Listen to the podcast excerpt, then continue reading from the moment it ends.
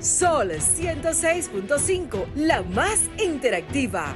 Una emisora RCC Miria.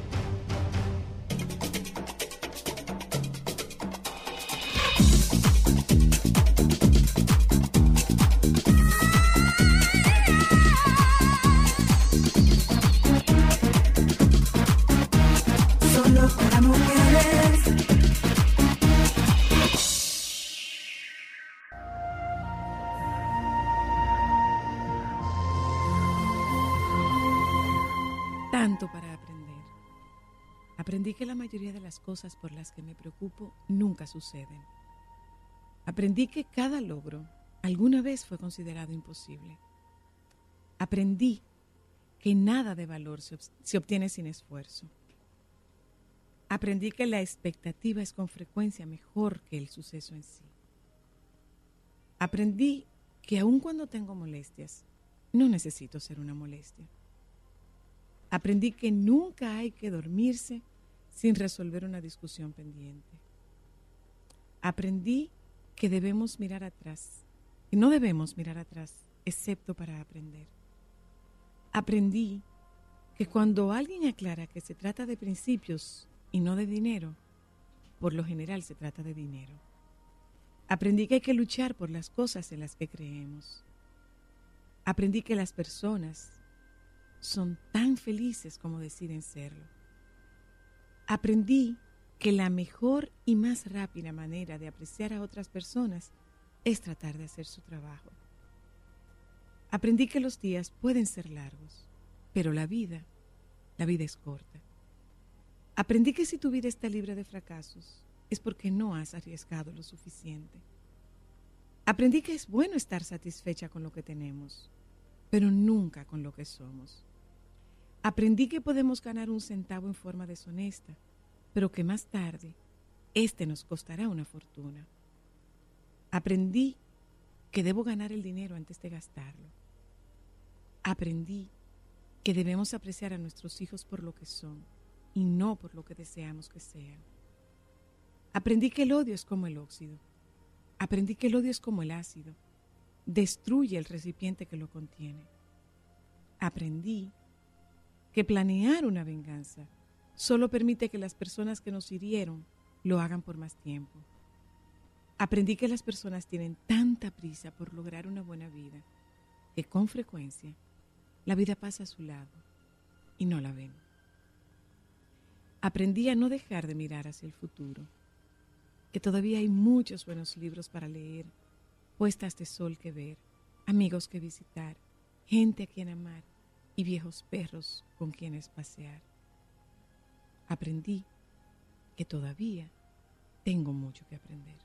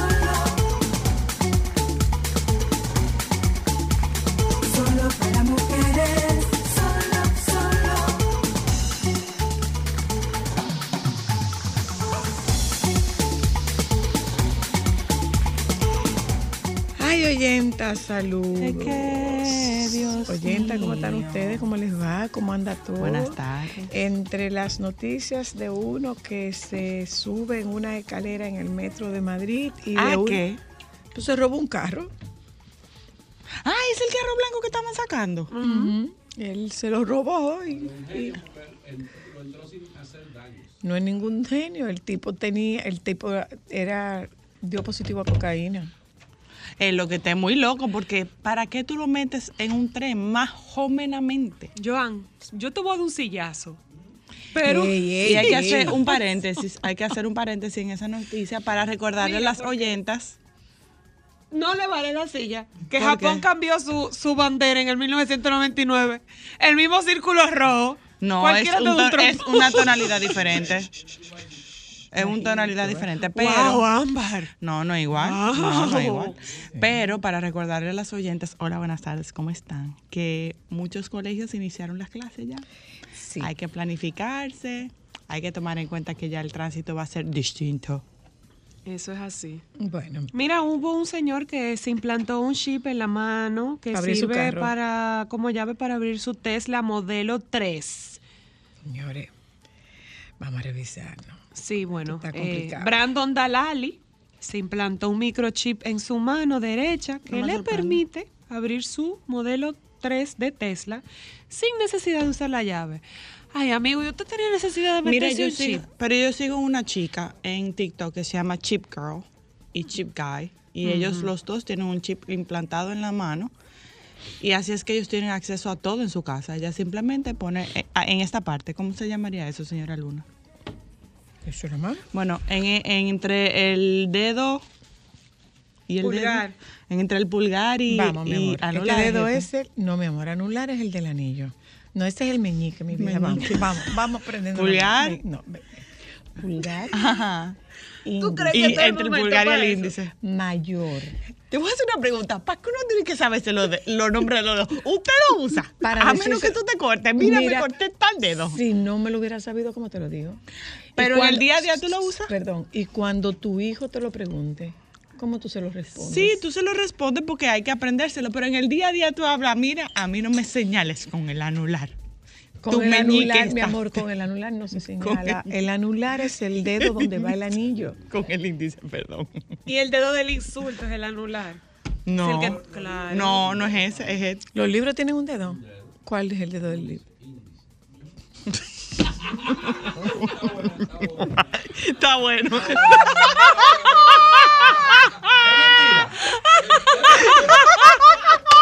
Está buena esa, espérense. Todos los libros, todo tipo de libro tiene un dedo. Dice índice. Está bueno, está, muy bueno, bueno, está bueno. muy bueno y muy inteligente. Yo no lo hubiese sí. entendido si no estaba en grupo. Oye, lo que dice Ámbar, que ella no lo hubiera entendido si no hubieran estado en grupo. Eh, Probablemente Si no. no me lo hubiesen hablado de los Eh, dedos, miren, yo no lo hubiese llevado, Un ¿no? poco de, un poco de, de, de- de noticia e información. Señores, señores, señores, señores, aquí entre nos, aquí entre nos. RD Elige tiene a la gente rápida. ¿Qué es eso? RD Elige. Ajá. RD Elige son las encuestas que está haciendo el Twitter. grupo, no, el grupo RCC Media. Son unas encuestas que, unas encuestas que está haciendo el grupo, que la está publicando que cada, cada mes o cada 15 días. Lo está, la está publicando cada mes y tiene a la gente rápida, rápida, qué dicen las rápida, encuestas? Ah, pues rápida. mira. Rápida, rápida, rápida, rápida. Que si son pagadas, lo que pasa con las encuestas, que, que la encuesta es, la, que, que, que la verdadera encuesta es el día de las elecciones, pero, pero rápida que se pone la gente con el tema de las encuestas. Entonces, RCC Media está haciendo su encuesta y es, es un Mm. es un programa que se llama, eh, o no es un programa, es una, es una encuesta que se llama, es, es un programa, es un programa que se llama eh, RD Elige. Y la gente pone rápida, rápida, rápida, rápida, rápida. Rápida, rápida, rápida, rápida. Bueno, tenemos muchas cosas que compartir con ustedes en la tarde de hoy. Eh, entre muchas otras noticias. eh, ay, mira, esto, me, esto es una noticia dolorosa y tierna al mismo tiempo. ¿Qué pasó? Una persona murió y antes de entregar el anillo de compromiso, la joyería se lo envió a la Ay, novia. sí, muy bonito Pero yo no sé si ustedes tuvieron la oportunidad de ver, Joan, no sé si ustedes tuvieron la oportunidad de ver eh, al, al atleta que le dio un calambre entregando el anillo. Ay, sí, su pierna, Jesús, cuando se iba a doblar. ¿Qué, qué ocurrente? Tú sabes que yo estoy... Y lo otro es que los japoneses quieren que sus jóvenes tomen más alcohol. ¿Y por qué? Bueno, Para que sea porque para que aumenten lo- los ingresos. La Agencia Tributaria de Japón ha Que abierto aume- un concurso. ingresos. Déjame leerte la noticia, mi niña. La Agencia Tributaria de Japón ha abierto un concurso para recabar ideas de negocio destinadas a promover que los jóvenes beban más alcohol ante el descenso de su consumo a raíz de la pandemia y de la consiguiente caída de la recaudación fiscal. La campaña bautizada Sake Viva, un juego de palabras que emplea el término japonés para bebidas alcohólicas y el vocablo castellano, invita a enviar propuestas destinadas a revitalizar la industria de las bebidas alcohólicas y solucionar sus problemas, según consta en su página web. El objetivo de la misma es incrementar el conocimiento entre la población sobre el sector de las bebidas alcohólicas que está atravesando dificultades debido al COVID y a la, baja a la baja tasa de natalidad que conlleva que haya menos consumidores. Este organismo también trabaja para apoyar a la industria alcohólica nacional, promoviendo la exportación de productos como el sake, que son una parte importante de la cultura y la tradición de Japón. Ante la las críticas que está recibiendo la campaña en las redes sociales por promover hábitos poco saludables, el portavoz señaló que la agencia tributaria no busca que haya un consumo excesivo de alcohol y también trabaja para educar a los jóvenes para un consumo moderado. La recaudación de los impuestos sobre el alcohol en Japón disminuyó en el ejercicio fiscal 2020 en 110 mil millones de yenes, unos 799 millones de euros, hasta los 1,13 billones de yenes, 8 8.216 millones de euros, lo que supone la mayor caída en 31 años, según datos de la agencia tributaria. El gasto promedio per cápita de alcohol en bares y restaurantes en 2020 fue de unos 65 euros por persona, lo que supone menos de la mitad del registrado un año antes, según datos del Ministerio del Interior. En cambio, el gasto medio de cada hogar nipón en bebidas alcohólicas subió desde los 298 euros de 2019 hasta 334 euros en 2020. Otros datos oficiales y las hojas de resultados de empresas japonesas del sector también muestran un descenso marcado de las ventas de productos con contenido alcohólico frente a la tendencia alcista de bebidas sin alcohol similares a la cerveza, a los cócteles y de otros productos con propiedades energéticas o con supuestos beneficios para la salud. Ayer no les dije, no le, le- compartí la noticia a ustedes que murió el- el productor de Andrea. O el ah, sí, guionista. ajá, el de la Sí. película Andrea, no, productor de la El película, de la película Andrea. Andrea que falleció. Ay, Miren, yo vi la y foto otra cosa, cambió tu, eh, marcó tu vida. ya le sacaron, ya le sacaron la fotografía a Piqué. Pero no es que le sacaron la fotografía, parece que Piqué se puso para que le sacaran foto. Sí, porque él estaba ahí en, en Amue. Y no se pudieron poner de acuerdo con relación al tema de la Y custodia, van entonces van a juicio. Eso es así. Van a juicio. Eso Bueno, eh, esta tarde nosotros hablaremos sobre criptomonedas. Hablarán ustedes porque ese tema para mí es too much. Ah, hablaremos con Eriden Estrella sobre cri- criptomonedas esta tarde y vamos a hablar de una noticia que publicaba el Diario Libre en el día de ayer que tenía que ver con lo que usted tiene que pagar, las diferencias que paga el paciente, esas diferencias de la ARS entre el paciente, el médico, el paciente y la ARS, ese, ese triángulo, esa tríada. De esto vamos a hablar con Félix Correa en la tarde de hoy y lógicamente una de mis grandes habilidades, grande, grande, grande, grande de verdad, el planchado. Vamos a hablar de Me truco de planchado. Vamos a hablar de truco de Me planchado. quemo. De Vamos a hablar truco de truco- planchado y de lo que te haya pasado planchando, que debe haber mucho cuento. Sobre todo, ¿tú sabes cuál cuento debe ser muy recurrente? ¿Cuál? El que deje la plancha Yo conectada. habré desconectado la plancha. Sí, eh, Eso- eso es- yo me acuerdo una vez, yo me acuerdo una vez siendo chiquita que a la persona que trabajaba en mi casa planchando, la tabla era de madera, ella dejó la plancha conectada La atravesó. y ajá, la atravesó y el olor a humo nos despertó, o despertó a mis papás.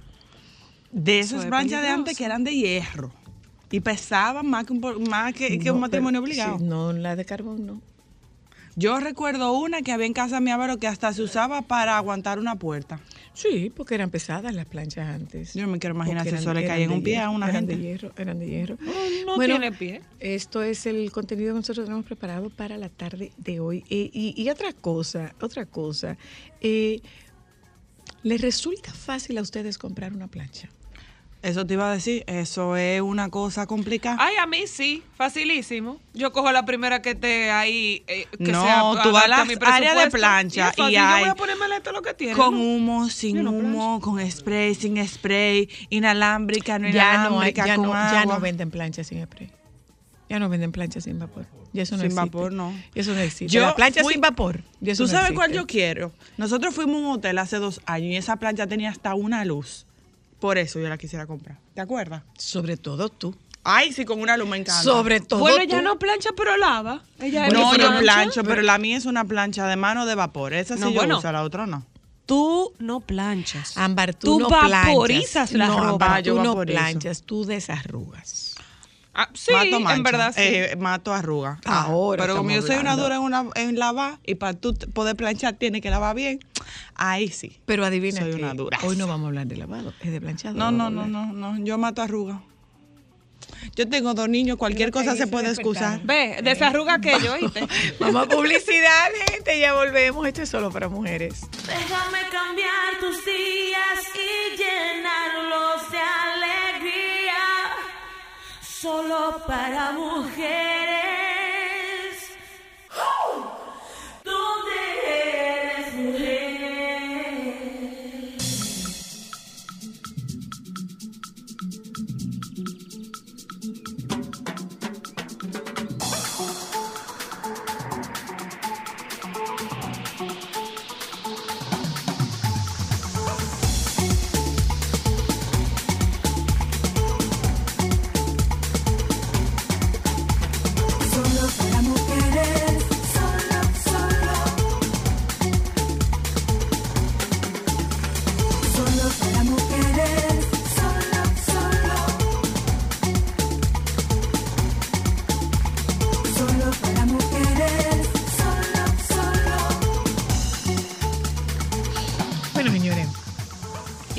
Félix Correa nos lo prestaron de vehículos en la radio. En verdad nosotros ni pedimos permiso, lo Claro llamamos. que no, pedimos permiso, claro que Sin sí. pasar por co. No, no, no, no, no, claro que pedimos permiso porque él es el, el, el verdadero gurú de, De seguro. de seguros en, el, en vehículos en la radio. Encontramos una noticia sobre el tema de la diferencia que tienen que pagar los, los asegurados, eh, eh, los, los asegurados con una ARS en, en los servicios médicos y hasta en las propias clínicas. Entonces, si podemos establecer quién marca esa pauta, de dónde viene esa diferencia, ¿qué, qué- qué es lo que hay ahí? Mire, yo voy a hacer, sin- bueno, primero contento de estar aquí con ustedes. Usted no está escuchando vehículos en la radio, está oyendo a Félix Correa y solo para mujeres. Sí, claro. Para que establezcamos. Y gracias por invitarme. Mira, yo quiero ser bien sincero con ustedes. Cuando me llamó alguien Juan Carlos. sí, Ah, Juan Carlos. Sí, Juan Carlos. Yo inmediatamente pensé en cinco amigos que tengo que hablan de este tema mucho mejor que yo. Vamos a estar claros, los médicos son especialistas en una rama. Yo soy Claro. especialista en cobertura de seguro de vehículos. Sin embargo, cuando leo el artículo, a mí me conmovió y le confirmé a Cristal que venía. ¿Por qué? Porque yo no he echado dientes en las clínicas, pero yo perdí el pelo en clínica. Yo empecé a trabajar en clínica en el- eh, con 15 años. Wow. Y yo era mensajero interno, el que buscaba los expedientes para llevarlo a facturación y terminé siendo el gerente del departamento de seguro de esa clínica. Ok. Gracias a Dios. Entonces, a mí no me puede echar cuento con las diferencias. ¿Qué pasó con eso? Aquí no se hizo un levantamiento de lo que estaba pasando precisamente con ese tema de lo que teníamos antes. Antes teníamos los igualas médicas, no sé si ustedes recuerdan. Sí, Eh, Grupo Médico sí, Asociado, sí, UNEN, eh, Servicio Americano de Salud, que ya nos desapareció. Eh, Grupo Médico Centro, que desapareció. Eran Antes- igualas médicas. igualas médicas y compañías aseguradoras que vendían planes de salud, entre otros ramos. Aquí habían compañías aseguradoras eh, internacionales como Alico, que ya no existe, Palic. Bueno, Sí, sí. entonces, ¿qué pasa? Cuando un médico surge como especialista, lo primero que hace es, es buscar código de las, de las médicas, estoy hablando de aquel entonces, y ahora de las ARS, porque sin eso no tienen paciente. Quien manda al paciente al médico, quien, quien conoce, quien hace que el paciente te conozca y que diga que tú eres bueno, son las ARS y son las igualas médicas de aquel entonces. Entonces el médico llegaba, firmaba un contrato que no estaba regido por nadie, solamente por la ARS o por la iguala médica, y el médico firmaba el contrato y yo le voy a pagar a usted 100 pesos en aquel entonces, O sea, 100 no pesos había de ni consulta. siquiera, perdón la interrupción, no había ni siquiera una intermediación, por ejemplo, de salud pública No, que no, no, no, no, nada, nada. Era eso- una, era una empresa privada. Y era exclusivo, exactamente. Félix. Era una empresa privada sin regulación. Exactamente. Era exclusivo perdón. en aquel entonces, perdón, Félix. O sea, si tú estabas con este equipo, No, no, no, el grupo, no, tú no podías estar no, con no, otro tú le no, dar no, servicio no, a todo, el no. médico le da servicio a todo. Ah, muy bien. Entonces, ¿qué pasa? Yo te voy a pagar 100 pesos, 100 pesos, y de esos 100 pesos yo te voy a pagar, te pago 80 y los 20 te lo paga el paciente. Perfectísimo, usted firmaba el contrato, lo engavetaba y luego el médico cobraba 100 pesos de diferencia. Y después 200, después 300. Y ustedes saben que la costumbre hace ley. Entonces nosotros nos acostumbramos como pacientes a pagar estas diferencias que ahora se pagan cuánto. Ahí yo veo 1.500 pesos, pero es el que menos cobra Claro. porque se pagan diferencias de dos mil y tres mil pesos, ustedes lo saben. Y hasta Ok. Entonces- perdón, perdón, eh, Félix, a ver si, si voy entendiendo. Sí. Eh, la, la, la cuota que yo, com- que yo cobre de diferencia es una decisión mía. Sí, claro. Y yo no tengo que reportarle eso a, A la ARS. No, ahora, sí, como dice aquí, eh, eh, Senen Cava, y es verdad, si tú vas con el recibo a la ARS, la ARS se lo descuenta al, Al médico. médico. Tiene que reembol- me lo reembolsa. Pero ¿de qué le va a reembolsar si lo que la ARS le paga son 500 pesos? Usted pagó 1.500. ¿Qué va a hacer la ARS? Lo que le tiene que pagar al médico por esa consulta no se lo paga y se lo da, Al- se lo puede reembolsar. Pero eso, de 100, damas y caballeros, de 100, uno lo hace, o dos. La gente no anda detrás de eso. Entonces, los médicos cobran su diferencia de acuerdo a, A su criterio. a su fama, a su fama, a Sí, su fama. sí, sí, Estos sí, sí, clínicos- sí, estos sí. médicos famosos, y ustedes saben que hay médicos aquí que te dicen, no, yo no trabajo con seguro. Porque ya tú tienes un grupo de pacientes privados, cuando digo privados, que no tienen seguro o que van sin seguro, que van donde ese médico que no coge seguro y punto. Pero entonces, eh, ¿cómo funciona el tema del reembolso? Porque, por ejemplo, eh, yo tengo un ginecólogo, yo tengo un gastroenterólogo, yo tengo un neurólogo y me atiendo con él. Este médico trabaja sin seguro, pero me hacen un reembolso. ¿Cómo funciona el tema del reembolso? Si tú haces Espe- reporte, manda recibo Ajá, y algún ajá. documento que te pida la ARS que te va a pedir posiblemente tu carnet, tu cédula, el recibo que te dio el médico, si te lo da. Porque es otro punto. Si te da el recibo el médico, tú lo llevas y ¿cuánto te va a reembolsar? Lo que la 70%. ARS le tiene que pagar al médico. ¿Cuánto es eso? Tú pagas 1.500. En el caso... De un hablando- médico. Exactamente, tú pagas 1.500 y la ARS te va, a, te va a reembolsar los 350 o los 100. que debe darle al médico. que debe darle. Pero esto depende de la categoría de la, De la del, cobertura. De- del- del de plan. la cober- del plan. Estamos hablando del plan básico. Ah, no, estamos yendo a los Me- complementarios. no, me pregunto si eh, esto está, este reembolso está ligado a la categoría de tu plan. Sí, exactamente. Pero si es plan básico, pues por ahí. Porque regularmente cuando hay una persona que tiene plan complementario, que son los menos en este país, realmente el médico eh, lo pondera y no le va a cobrar tanto como si fuera un plan básico. Pero el tema del reembolso no se da porque soy la tú vas donde un médico, el médico X, y tú le llevas un recibo a la ARS, no vuelvas donde ese médico que no te va a consultar.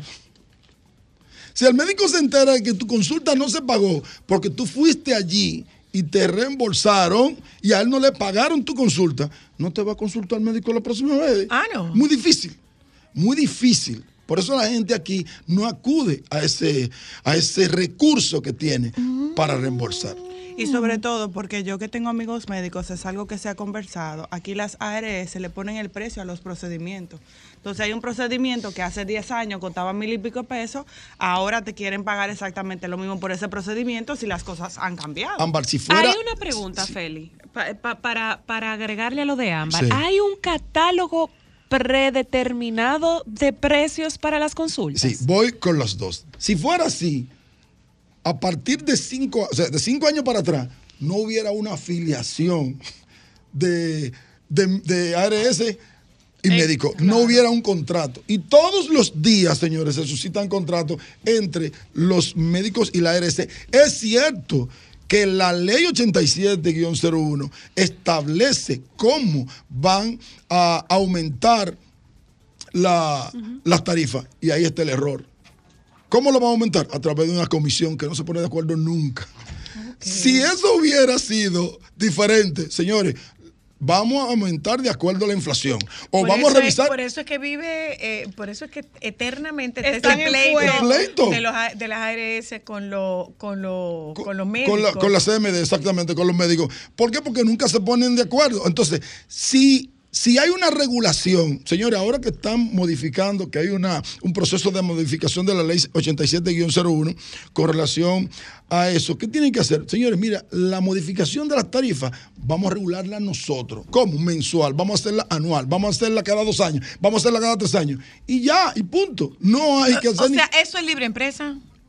Bueno, sí, claro. O sea, esos precios se fijan con criterio de libre empresa. Mm, No, no, mira qué es lo que pasa. El problema de la, del aumento de tarifa tiene que ver con la cápita. Entonces, cuando tú aumentas la tarifa, tú me afecta a mí como ciudadano, porque me tiene que aumentar la cápita. Si yo pago ahora mismo dos mil pesos y me aumenta la tarifa, va a afectar la cápita y tiene que aumentar la cápita también, porque ¿de dónde va a salir los cuartos? Para yo pagarte más por, un, por una consulta, pagarte más por un procedimiento quirúrgico. Va a salir de ahí de la cápita, entonces por eso eso tiene que ser regulado. ¿Entiendes? Entonces, eh, ahí es que está el, el asunto. ¿Y cómo nos defendemos los usuarios? No tenemos, no tenemos. La triste noticia es que nosotros no tenemos. Mira, e- ese caso a mí me conmovió. Ponle que el médico no le hablara mal, como dice el artículo de, de- de Diario Libre, pero realmente me conmovió. ¿Por qué? Porque un médico te puede decir, mire, si usted no tiene cuarto, lamentablemente No lo puede- voy a atender. No lo puedo atender.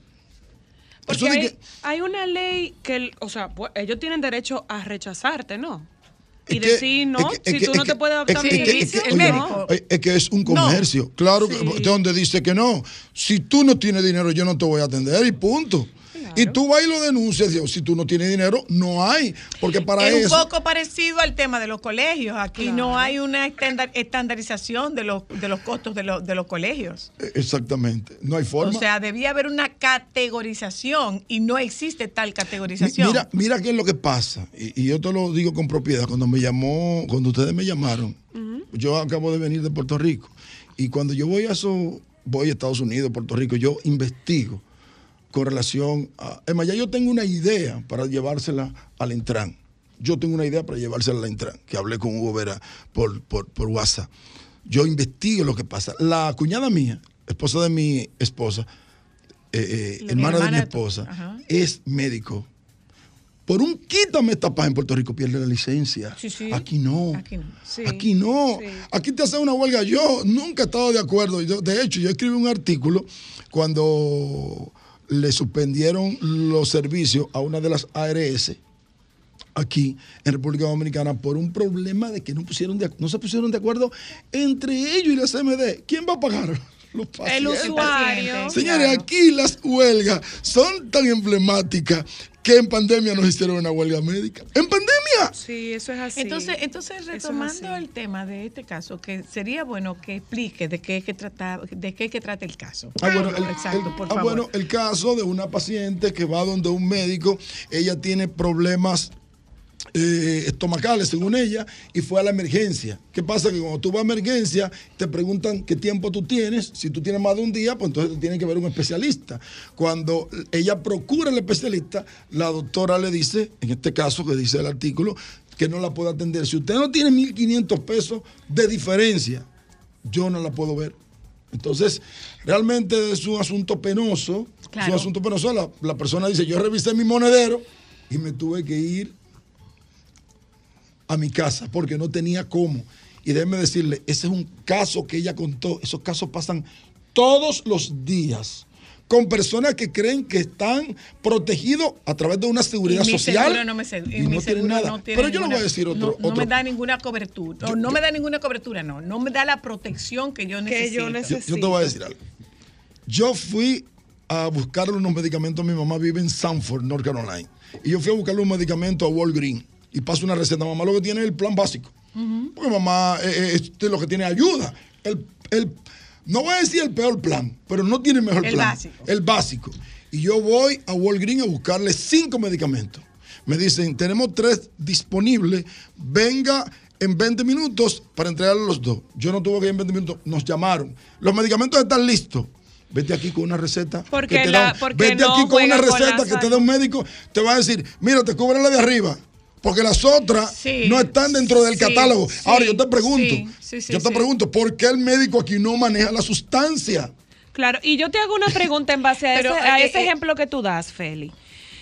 ¿Y no sería más conveniente, yo pensando, tú como experto en el área de seguro, el poder a suministrar esos servicios no le sale más barato a una aseguradora que, por ejemplo, un, interna- un internamiento, Lo que pasa es que una aquí- gravedad, lo que pasa un es estudio que, se complique? Aquí, extrañamente, que es algo que yo no he logrado entender, aquí la salud preventiva no la cubren los seguros. No, No. Y es carísima. No, no, la salud preventiva Es no la cubren los No, seguros. por decirte no sé qué pasa, por ejemplo, eh, yo fui Tú, una tu vez. pastilla de la presión, por poner un ejemplo, que eso es algo preventivo para que no se te complique. No, se te acaba que, eh, la que a mí me dio. COVID y yo no tengo cobertura porque la cobertura la consumió el. COVID. Sí, yo, yo te voy a decir algo con relación a la- Entonces, perdóname, Sí. yo recuerdo haber ido a ver, hacerme el chequeo ejecutivo a Sedimat hace muchísimo tiempo.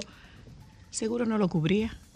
En ese momento, no sé ahora. ¿Por qué? Porque no tiene cobertura para, eh, ni- para medicina preventiva. medicina, Señores, medicina. y no es más barato prevenir que, que, El que co- es lo que ingresar. estoy Es diciendo. importante que los que son hiperte- hipertensos y diabéticos sepan que hay un plan dentro de la seguridad social que tú puedes comprar los medicamentos y no te va a afectar los 8 mil pesos anuales que te da la seguridad social. Entonces, Anual, eh, este exactamente. país, 8 mil pesos. Bueno, en ent- medicamentos. Bueno, Sí. para quien tiene un, plan básico, Un- un eso, plan es lo que, eso es lo que hay. es. Dinero, Eso es lo que es. Exactamente. Eso es lo que es. Vamos a estar claros porque es una combinación de lo que yo pago de, de cápita y, Y lo la que cobertura que paga me puede es- dar. exacto. Claro, eso es así, es una Eso realidad. Entonces, Y- y- miren, una cosa importante.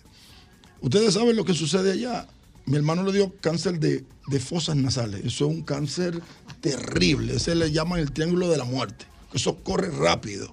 Había que darle quimio semanal y terapia diario.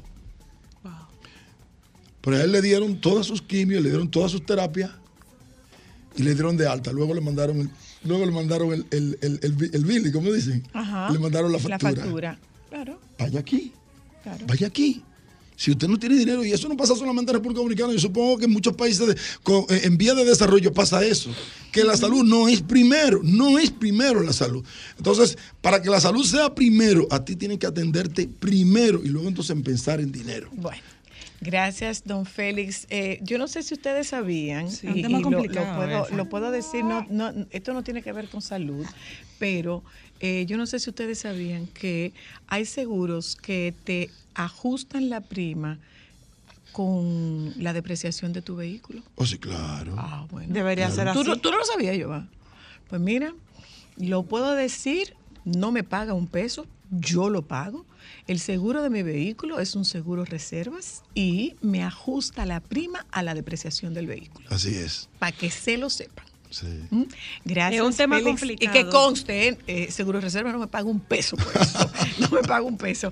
Gracias, Félix, gracias. Vámonos a publicidad, gente. Regresamos de publicidad. Ya hablamos de criptomonedas en Solo para Mujeres. Ya volvemos.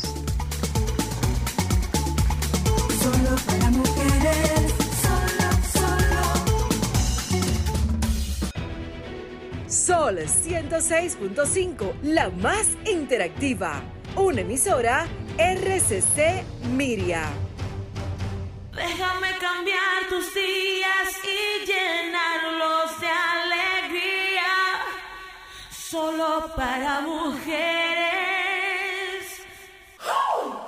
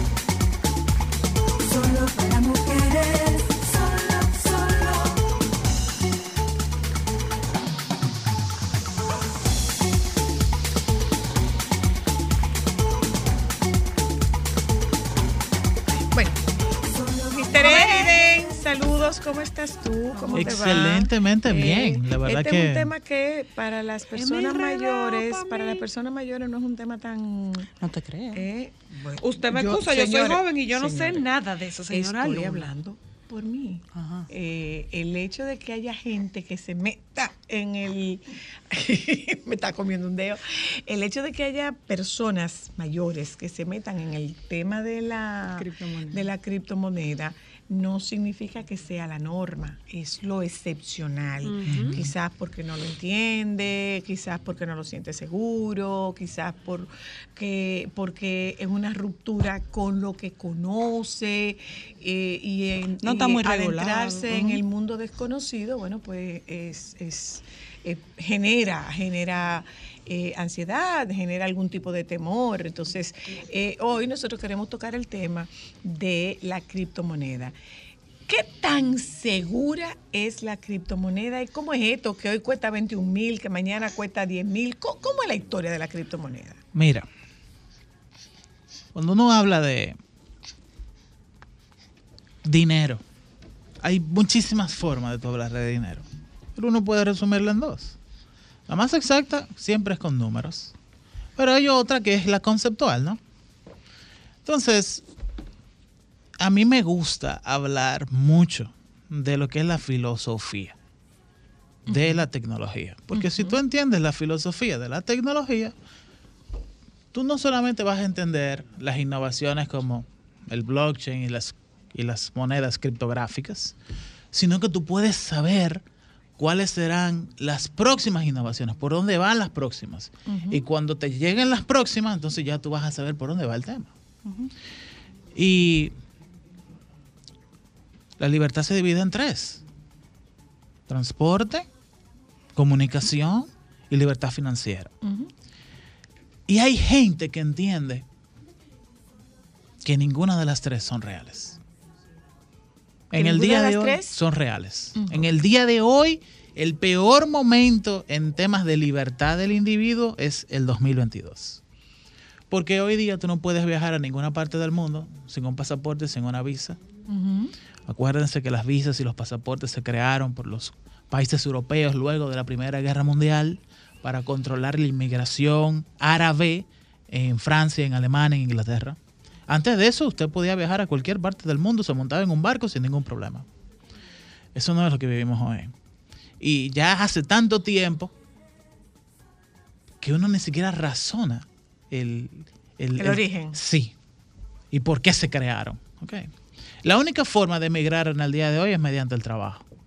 Conseguir un trabajo en otro lugar, en otro país, y eso te da un permiso de trabajo en ese país, que cuando tienes permiso de trabajo, entonces ya tú tienes otras condiciones legales.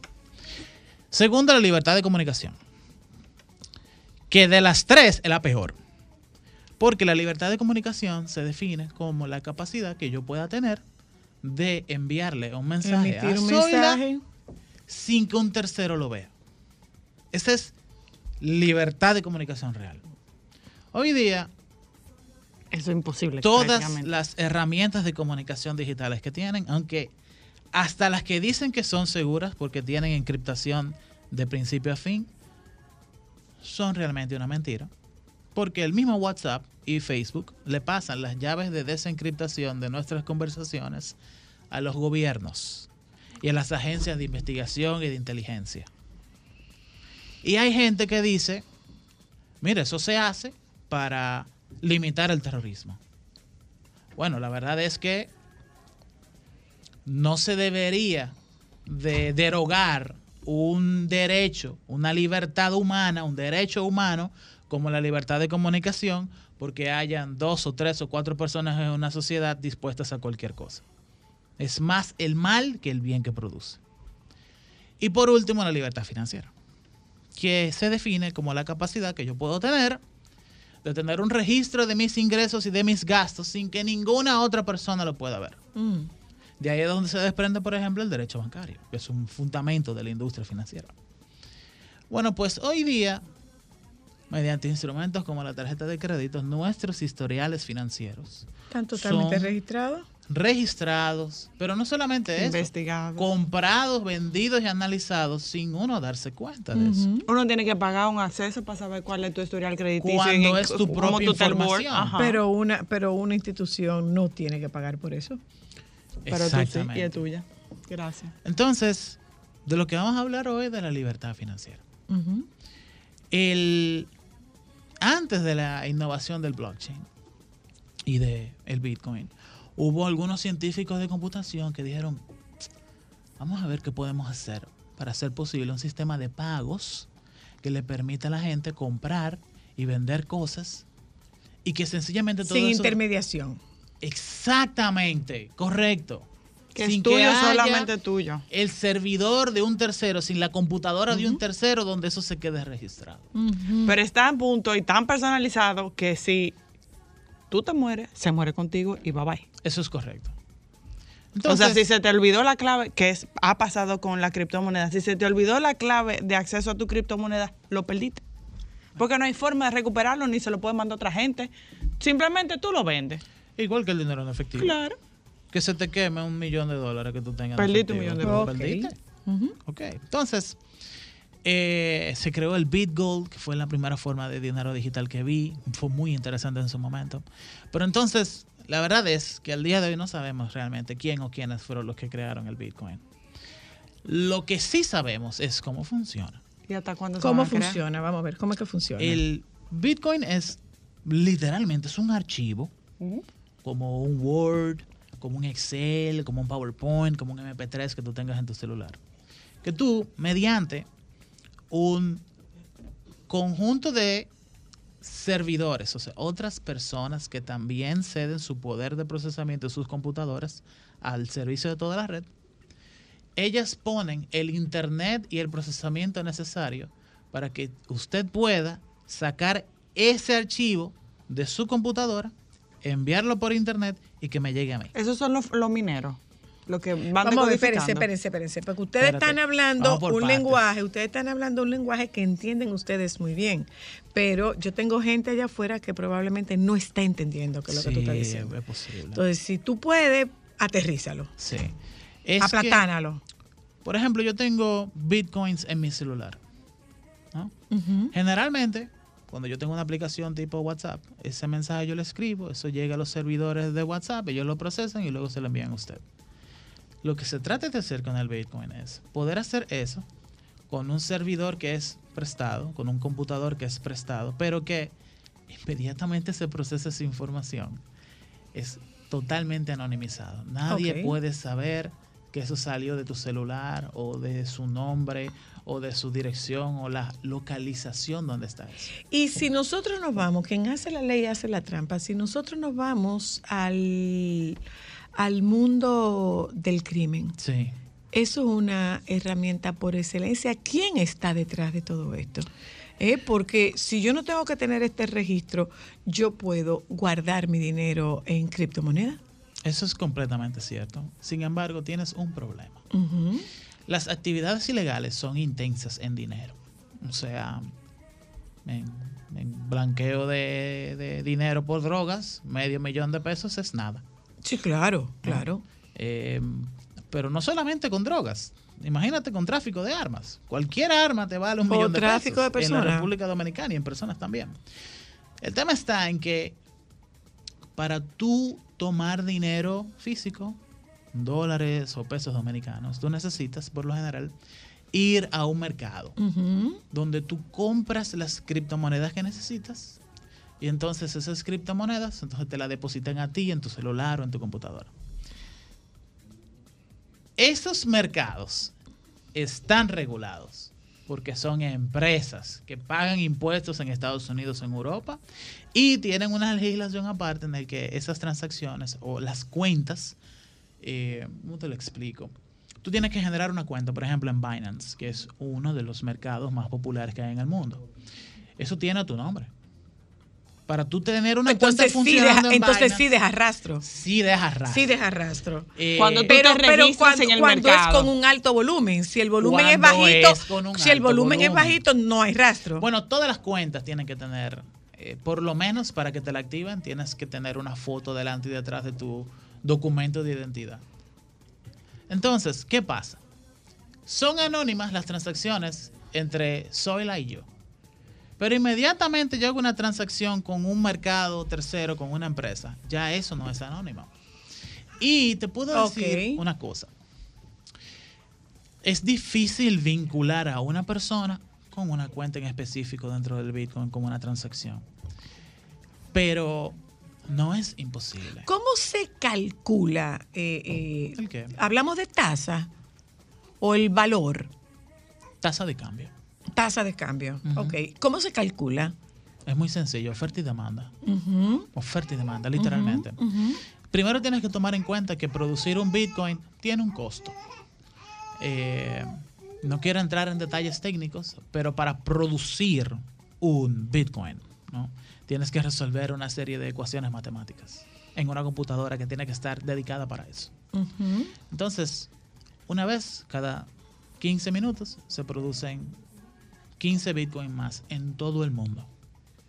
Y hay una serie de computadoras que están compitiendo para resolver esas ecuaciones matemáticas lo más rápido posible. ¿Se entiende? ¿Y eso es lo que hace que suba o que, o que baje? No, lo primero que te quiero decir es que es costoso producir un Bitcoin. Ok. Es costoso en equipamiento, es costoso en tecnología. ¿Y quién lo produce? Hay empresas que se dedican a la compra, instalación, mantenimiento y tener esos servidores corriendo. Y eso se cambia. Eh, eh, ¿Cómo así? Sí, sí, o sea, tú vas al banco y tú puedes monetizar un dinero como si fuera un certificado. Eso se, eso se cambia. Yes, Totalmente tú puedes. En el día de hoy, no estamos en el 2012. No, para nada. Ese es el 2022. Hoy día, los mayores tenedores de criptomonedas del mundo son bancos. Que crean instrumentos y fondos de inversión en esas criptomonedas. Y no Porque es desleal con el sistema. Es hipócrita. Ah, ok. Pero el dinero manda. Es hipócrita, sí, pero el dinero manda. Ok. Hay una gran demanda en el mundo entero. Tú hablaste, por ejemplo, de eh, la economía ilegal, ¿no? Te digo una cosa. Los mayores tenedores, las personas que más invierten en, en Bitcoin, son personas normales, comunes y corrientes mediante grandes instituciones bancarias. Y se ha determinado que alrededor del 0.4% de todas las transacciones que hay en criptomonedas, 0.4 es la mitad de un 1%. Menos de la mitad de Menos de la 1%. mitad. Ajá. son realmente eh, de actividades ilegales.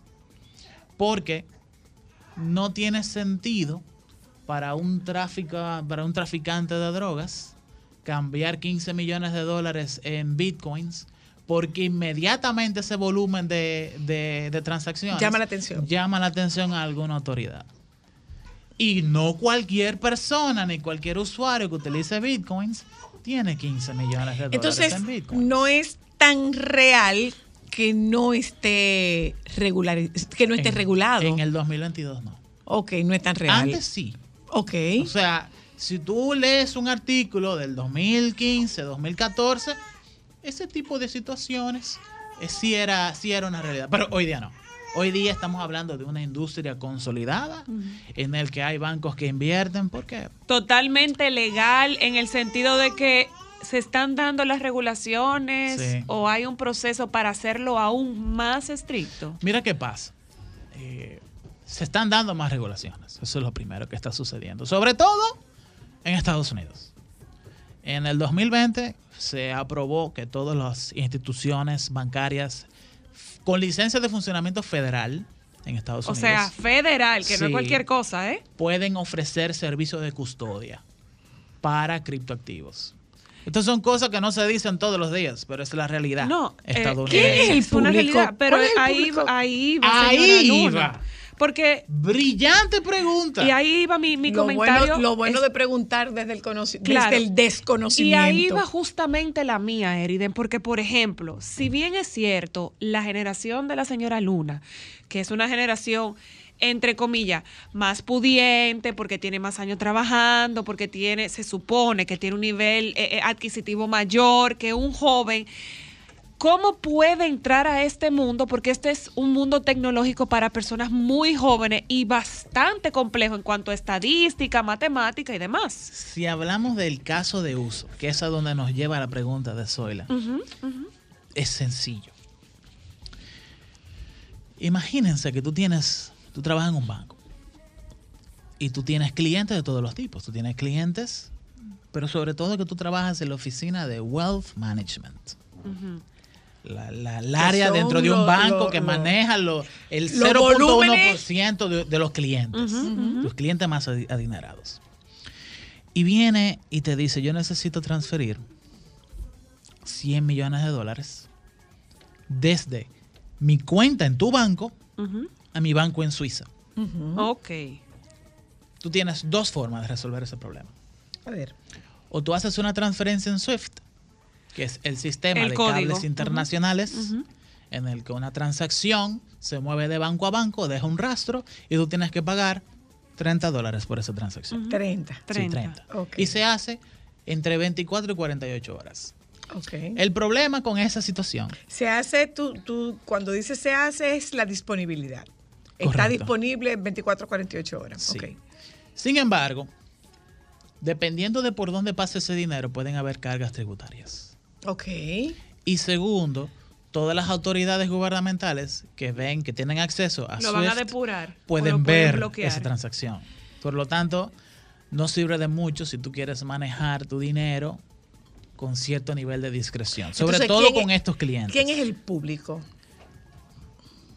Gente que tiene mucho dinero y que tiene la necesidad y la urgencia de transferir grandes cantidades de dinero O sea De que, manera- porque tú lo estás escuchando en gente joven que, que está comprando Bitcoin, que está comprando Bitcoin, que está comprando criptomoneda, mejor dicho, que está comprando criptomoneda.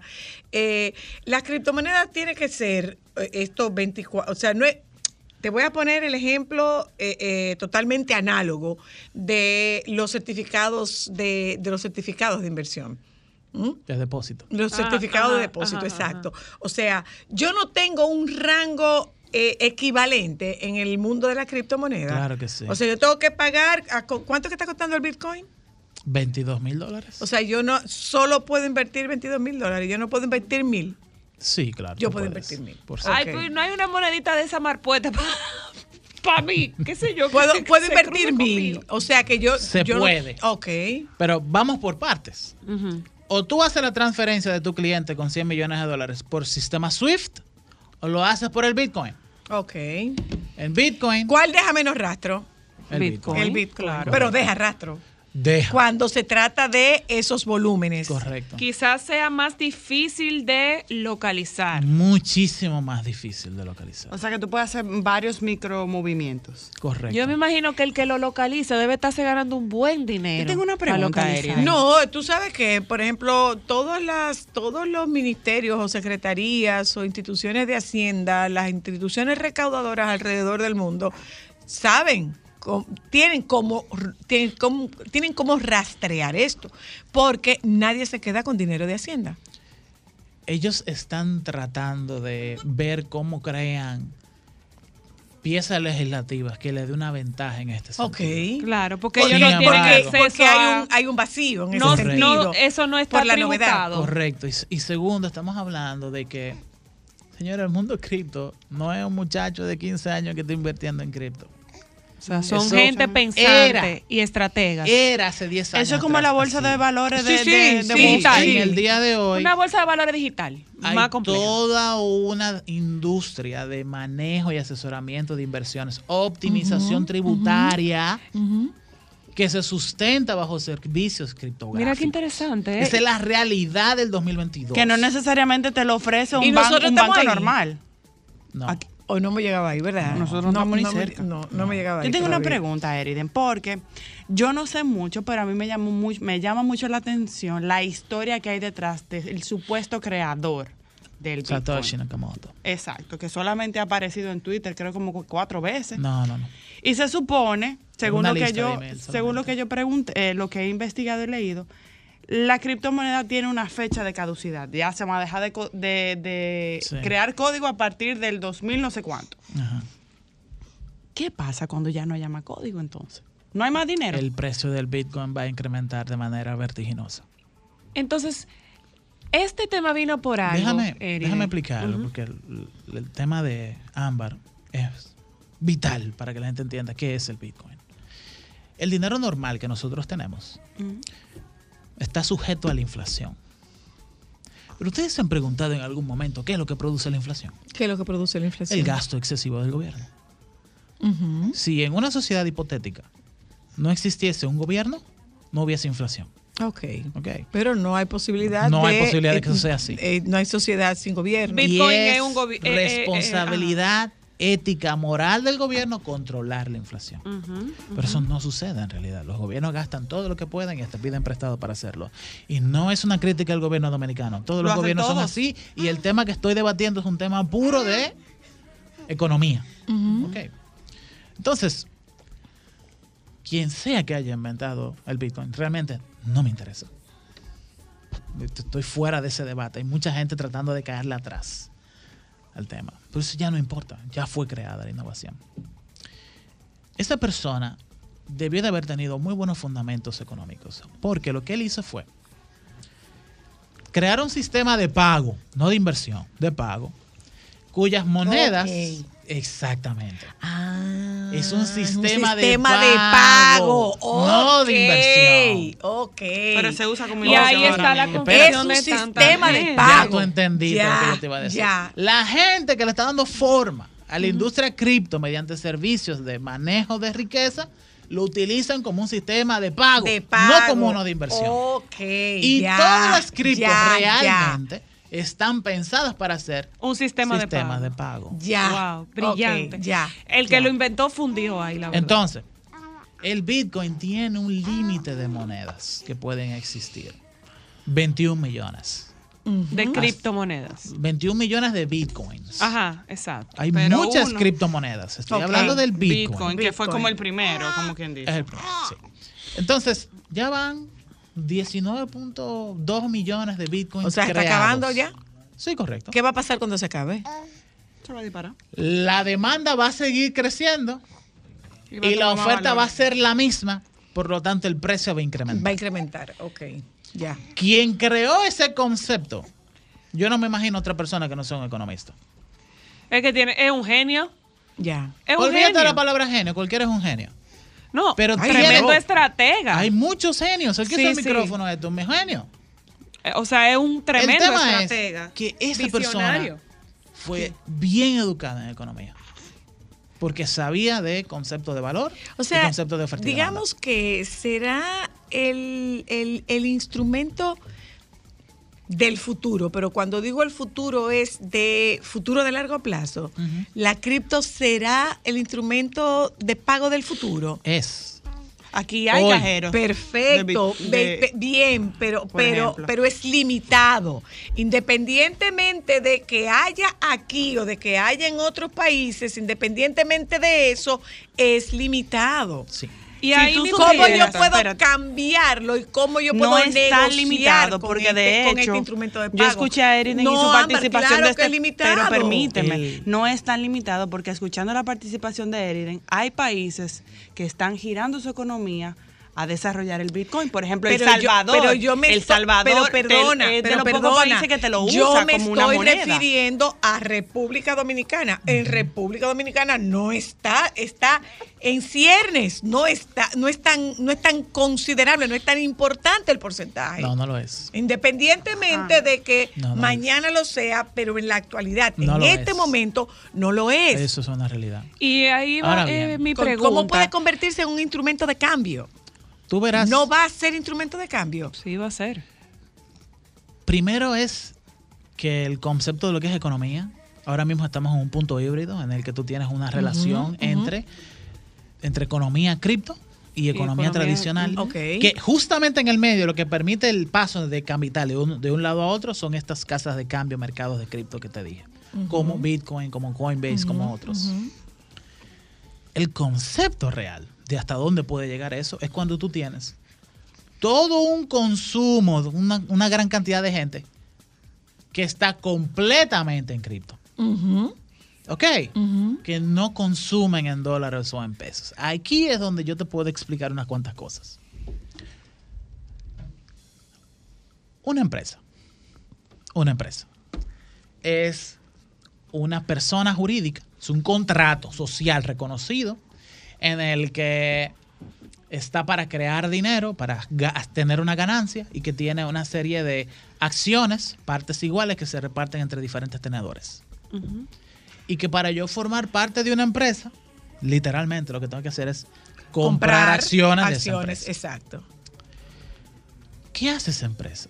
Esa empresa toma un capital de los accionistas, los pasa por un proceso de transformación y de valor agregado económico y vende eso en un mercado y gana una ganancia. Eso es lo que es una empresa. ¿Tú me crees si yo te digo que todo eso yo lo puedo programar en no una aplicación claro. que funciona dentro del sistema del Bitcoin? Por ejemplo, una financiera. Yo puedo prestarle mis bitcoins a esa institución financiera que trabaja dentro del bitcoin. Esa institución financiera presta ese dinero a otras personas que tienen bitcoins y les cobra Un una tasa de interés y un capital. En Bitcoin. Correcto. Ok, ya, ya. Déjame contestar esta llamada, perdóneme. Hello, buenas. Se cayó. Y ahí va Lo mi que te pregunta, acabo de decir es un contrato inteligente.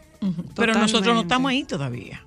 es que tú no tienes que estar ahí, porque cualquier persona que tenga acceso a Internet lo puede hacer y puede comprar partes de esos contratos inteligentes. Pero me refiero a que todavía nosotros estamos en ciernes en lo que respecta al tema de Bitcoin. Sí, A- sí. En lo que respecta al tema de Bitcoin, no, en lo que respecta al tema de criptomonedas. Sí, el Hola. marco jurídico. Buenas. Buenas, buenas tardes. Buenas. Es la segunda vez que llamo a Solo para Mujer, un tema muy importante tiene. Gracias. Le han hecho una gran pregunta a ese expositor que tiene mucho conocimiento de la criptomoneda y todo.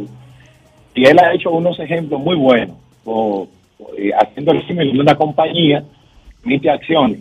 Pero lo primero es que la compañía tiene un ordenamiento jurídico que la autoriza a hacer ese tipo de cosas. En el ordenamiento jurídico de la República Dominicana, que es lo que con mucha frecuencia le ha preguntado, todavía no está autorizado por la Junta Monetaria el funcionamiento de la criptomoneda. Es decir, Pero eso las es- criptomonedas no tienen un sustento económico de la economía dominicana para circular como propiamente funciona el peso, el dólar o cualquier otra moneda de curso legal en la República Dominicana. Gracias. Eh, sí, eso, pero, la pero, lo, pero lo habías dicho, había dicho Sí, que no hay, no hay un marco legal. Eso es no hay un marco legal. así. Hola, hello, Ahí está buenas, en plan. hola. Ustedes me van a No dejar creo, hacer mi aparentemente pregunta porque Sí, tengo sí más. puedo, sí puedo contestar la llamada, sí. Hola, hello. Buenas tardes, Eriden. Príncipe. Diga. Diga. No era para saludarte nada más, Irene, Ah, fíjate. bueno. Hola, hello. Sí, una pregunta. Uno no tiene riesgo si invierte en criptomonedas. Eh, claro, claro que tendríamos El que preguntar sobre el nivel de riesgo. Eh, vamos a publicidad, el nivel de riesgo. Cristal tiene preguntas y ustedes también. Ya volvemos. Solo para mujeres. ¿Dónde eres mujer?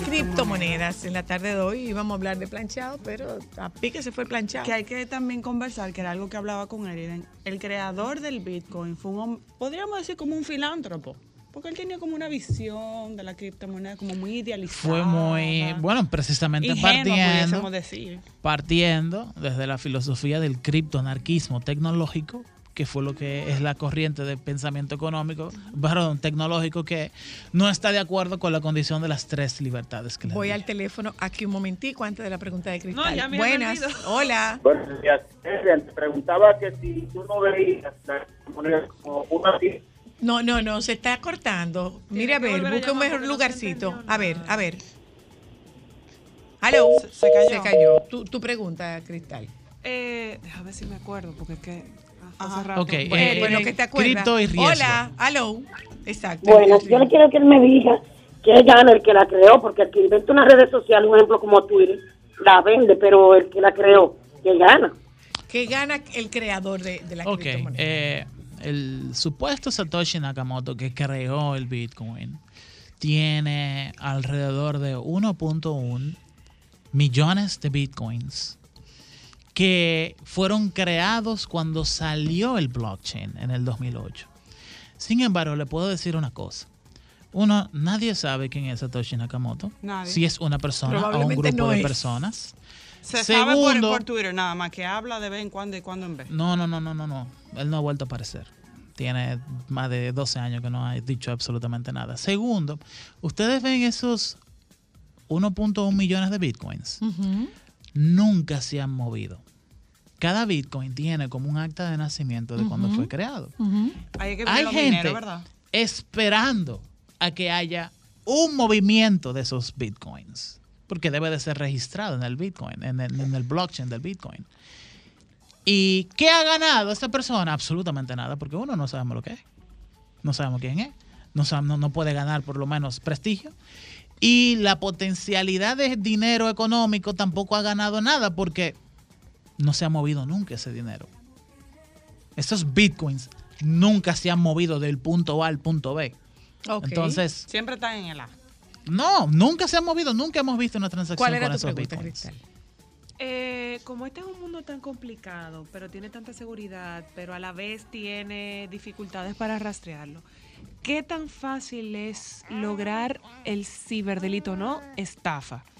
El ciberdelito con los bitcoins. Eh, De robarte, de Eh, desviarte los fondos. yo, yo te entendí perfectamente. Hoy día estamos en una época dorada del fraude digital, Sí, eso es cripto en el mundo. Porque antes había un problema. Antes tú te podías meter en el e-banking de una persona. Estoy hablando de los años 2000. Y tú puedes ver el. Si tú hackeas el password y el usuario de esa persona, tú podías ver el balance que tiene esa persona. Pero no puedes mover dinero. Y el Bitcoin y las criptomonedas le ha permitido a los delincuentes poder vincular el ex- sustraer información de un usuario o bloquear información a una computadora y poder cobrar para vo- devolver ese acceso o devolver esa información. Ah. Y que todo, es, todo el modelo de negocios Fraudulento sea digital, se mueve por una computadora. Antes eso no se podía. Pero no te tocan tu dinero, ¿o sí? Claro que sí. Pero tú no tienes acceso, sí. Si tú no, si Yo tú- recuerdo que incluso a alguien de aquí, un influencer, le habían hackeado la cuenta y le estaban pidiendo una cantidad en criptomonedas para devolverle la cuenta y recuperarla. si tú no tomas, aquí no hay nadie a quien responderle. Claro. Ok, esto, se esto es muy similar a dinero en efectivo. Si tú no tomas cuidados, medidas para tú mantener tu dinero de forma segura fuera de internet, nadie te lo va a asegurar. Por ejemplo, ética de lo que es tener criptomonedas. Cómprese un wallet físico, una billetera física. Eso es algo que parece un USB, pero no es una memoria flash. Es algo que te permite los archivos del Bitcoin, los, los Bitcoins de por sí y cualquier otra criptomoneda, te permite guardarlo en ese USB. Y, eso, y ese USB, todo lo que se guarda ahí adentro está encriptado. Ok. Y el Mm. password de, esa, de ese wallet no es una frase. Son conjuntos de frases. O pueden ser un poema que a ti te guste mucho. Puede tener 12, 6, 24, 48 palabras. Palabras. Palabras. Sí, que para poder acceder Sin a él tienes, de caracteres. tienes que sentarte a escribir todo de forma correcta, con todos sus espacios y con todos sus mayúsculas. O sea, por ejemplo, mi password pudiera ser, los zapaticos me aprieta, la media me da calor, el beso que me dio mi madre lo llevo en el corazón, por decirte algo, random. Ese sería un password muy corto. Ok. O qué sé yo, o un poema como a- Hay un país en el mundo de Pedro Mil. Cristal. Agarra, Ay, ¿y si yo pierdo eso? agarra los primeros cinco capítulos de la Biblia. Sombrear, cortar y pegar. Ese debe de ser tu password. Ay, Así de complicado. Así de largo. Por eso es que está el es- francés ese que está buscando los discos duros en el, en, el zafacón de no él, sé qué, él que no tiene, aparece. él tiene, varios años buscando. Él, tiene sus seed phrases, ¿no? Su, su- su frase de, de- de abrirlo, pero no tiene el disco duro porque lo botó. Yo mismo tengo un amigo que compró 60 bitcoins. Y bye bye, lo perdió. No sabe dónde está. Ay, Virgen de la Alta Ay, qué Gracia. detalle. Virgen de la Alta Gracia. Yo soy y la última llamada antes de irnos. Hola, hello. Un detector de Mira, Aló. Es una, pregunta, es una pregunta muy técnica. ¿Cómo se comunican los nodos a través de DNS? ¿O cuál es la huella y el protocolo que utiliza Bitcoin para comunicarse y transferir la data? Explícame eso. Gracias. Eh, hay un algoritmo de consenso que se llama el algoritmo de consenso bizantino, que es una ecuación matemática que se utiliza para identificar eh, servidores cuando tú no sabes quiénes, cuando tú no sabes quiénes son esos servidores. Eh, el, el algoritmo de identificación se ejecuta cuando alguien crea una prueba de trabajo, un proof of work, uno de estos mineros, eh, logra tener un resultado a una ecuación que soltó el, Bitcoin o el blockchain del Bitcoin y durante una pequeña cantidad de tiempo esa numeración se genera y con esa numeración el validador lo somete al, al algoritmo de comprobación del blockchain del Bitcoin. Y durante un tiempo determinado, estoy hablando milésimas de segundos, se determina si la identidad o la solución que logró ese servidor es la, La respuesta real. que ya se tiene para las ecuaciones de creación del Bitcoin. Y cuando eso se da, bueno, pues esta solución es el 99.99999% exacta a la solución que ya teníamos. Entonces, dale los nuevos Bitcoins a ese servidor. Es como una especie de ADN.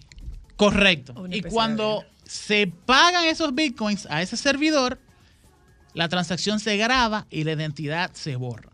Porque tú nunca puedes saber dónde está ubicado el minero que resolvió esa ecuación. Gracias, Eriden. ¿Mm? Gracias. Él preguntó y yo le respondí. No, no, no, y te lo agradecemos.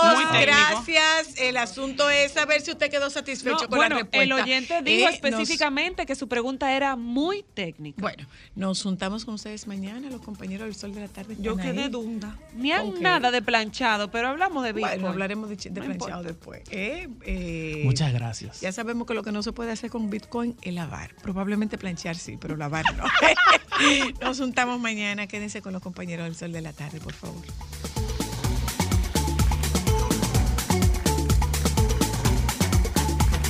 Solo para mujeres, solo, solo. Sol 106.5, la más interactiva. Una emisora RCC Miria.